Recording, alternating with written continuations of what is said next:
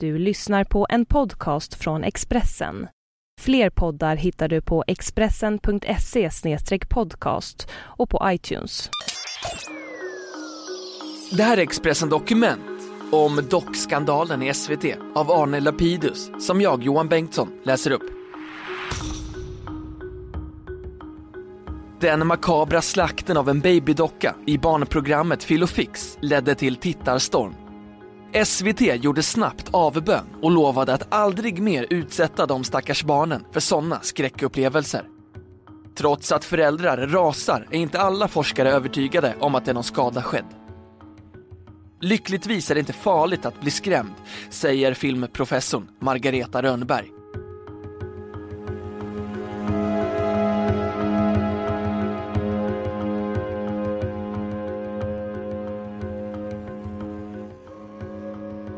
Plötsligt förvandlas det populära barnprogrammet Filofix till en skräckfilm. Det som skulle handla om pyssel blev ett veritabelt blodbad där bara blodet saknades. Programledaren, Rakel Värmländer, går lös på en babydocka med en stor sax. Hon klipper upp huvudet, petar ut ögonen och fläker upp magen.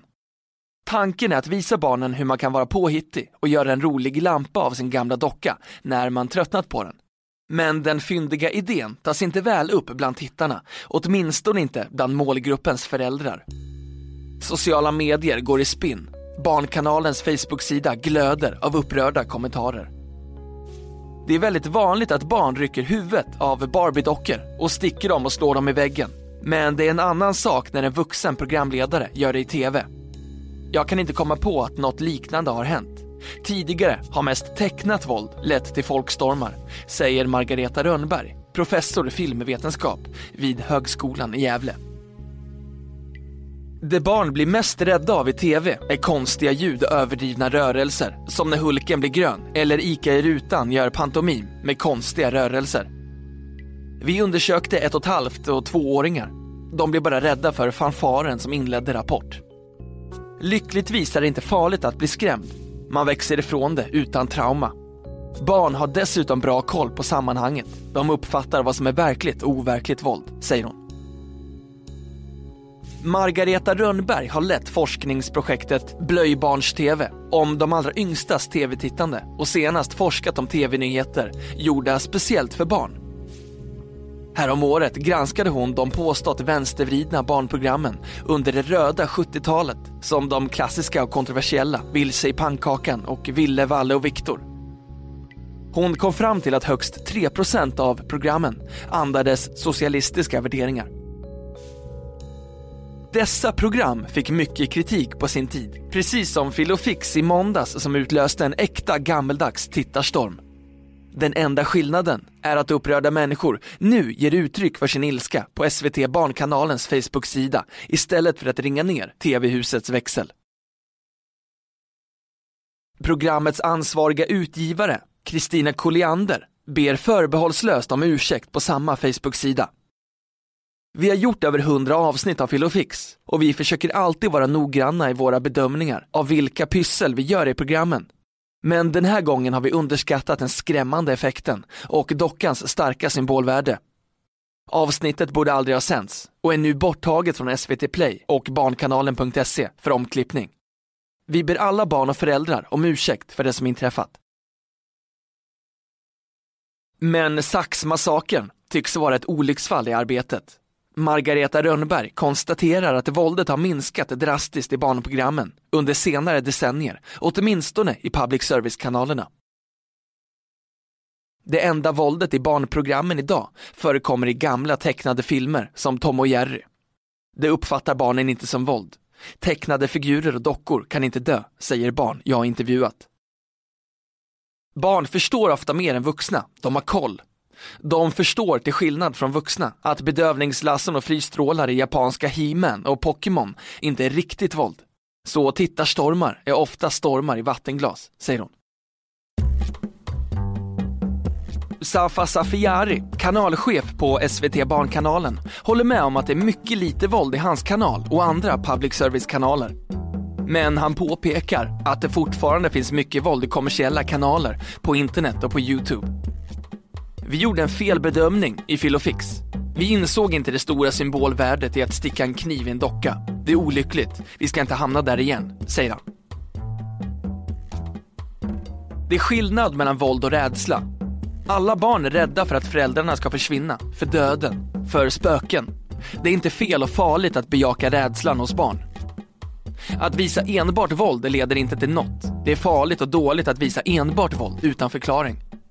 Våld som underhållning kan vi inte stå för, säger han. Safa Safiari säger att som svensk programmakare kan man alltid gå tillbaka till Astrid Lindgren och se vad hon skulle ha gjort. Samhället har visserligen förändrats sedan hennes tid, men klokheten i hennes förmåga att berätta om allvarliga saker som döden är fortfarande tillämplig, anser han. Det är fortfarande intressant för barn att tala om död och rädsla. Vi får inte vara rädda för att ta upp det. Då tappar vi relevans. Men vi måste visa stor respekt. I dockfallet gick det käpprätt åt skogen, säger han. Safiari förklarar att hans barnkanal medvetet avstår från att köpa in serier med våldsbenägna superhjältar. Däremot har man utvecklat egna kvinnliga superhjältar vars främsta egenskaper inte är våld. Han nämner Energina för de äldre barnen och Super-Sara för de yngre. Också tv-serien Barda är ett försök att hantera våld, säger han. Den handlar om rollspel där barn går in i roller i medeltida miljö där de slåss med svärd och andra vapen. Sen går de ur rollen och diskuterar våldet. Barn slåss med pinnar och svärd. Vi vill bejaka den leken. I programmet är det väldigt tydligt att det är ett rollspel. Utanför spelet är de schyssta mot varann, säger Safa Safiari. Han understryker att Barnkanalen har två viktiga mål med verksamheten. Dels att bryta traditionella könsroller, dels att spegla den etniska, regionala och sociala mångfalden i Sverige. Åsa Pettersson forskar om barn och medier. Hon lade nyligen fram en avhandling om hur barn-tv ser på sin publik och fann att mycket är sig likt de senaste 30 åren, trots alla tekniska förändringar.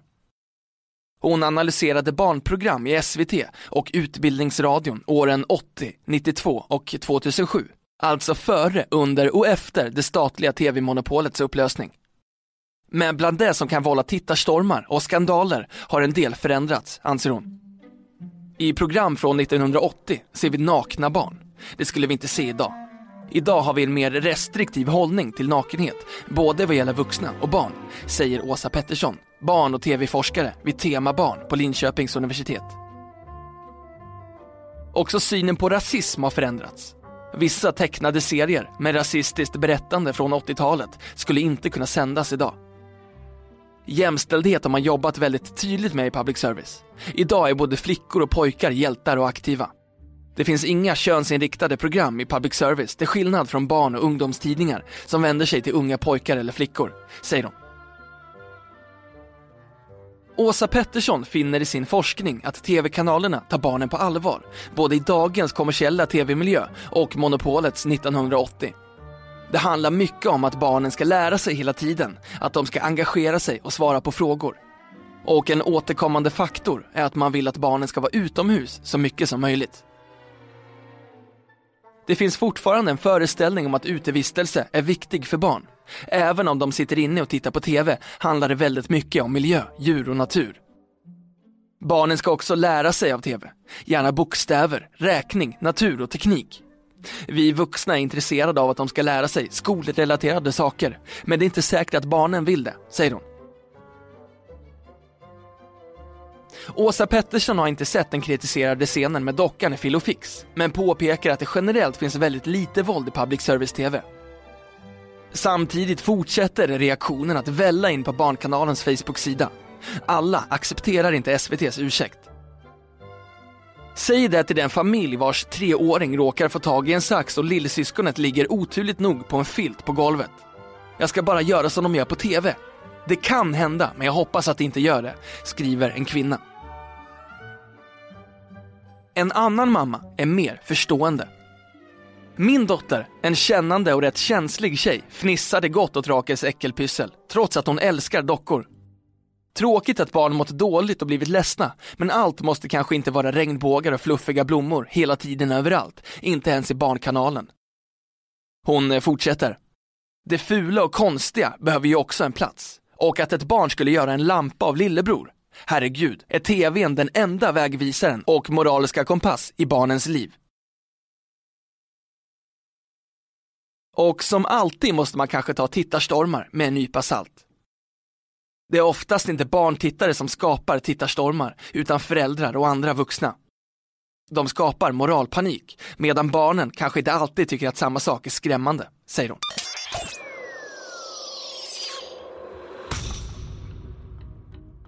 Du har lyssnat på en podcast från Expressen.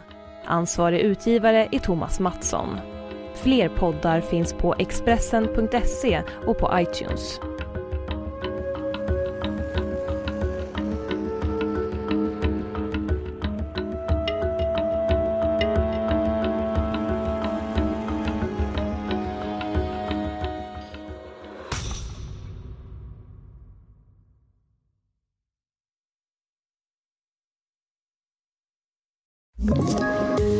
Poddtips från Podplay. I fallen jag aldrig glömmer djupdyker Hasse Aro i arbetet bakom några av Sveriges mest uppseendeväckande brottsutredningar.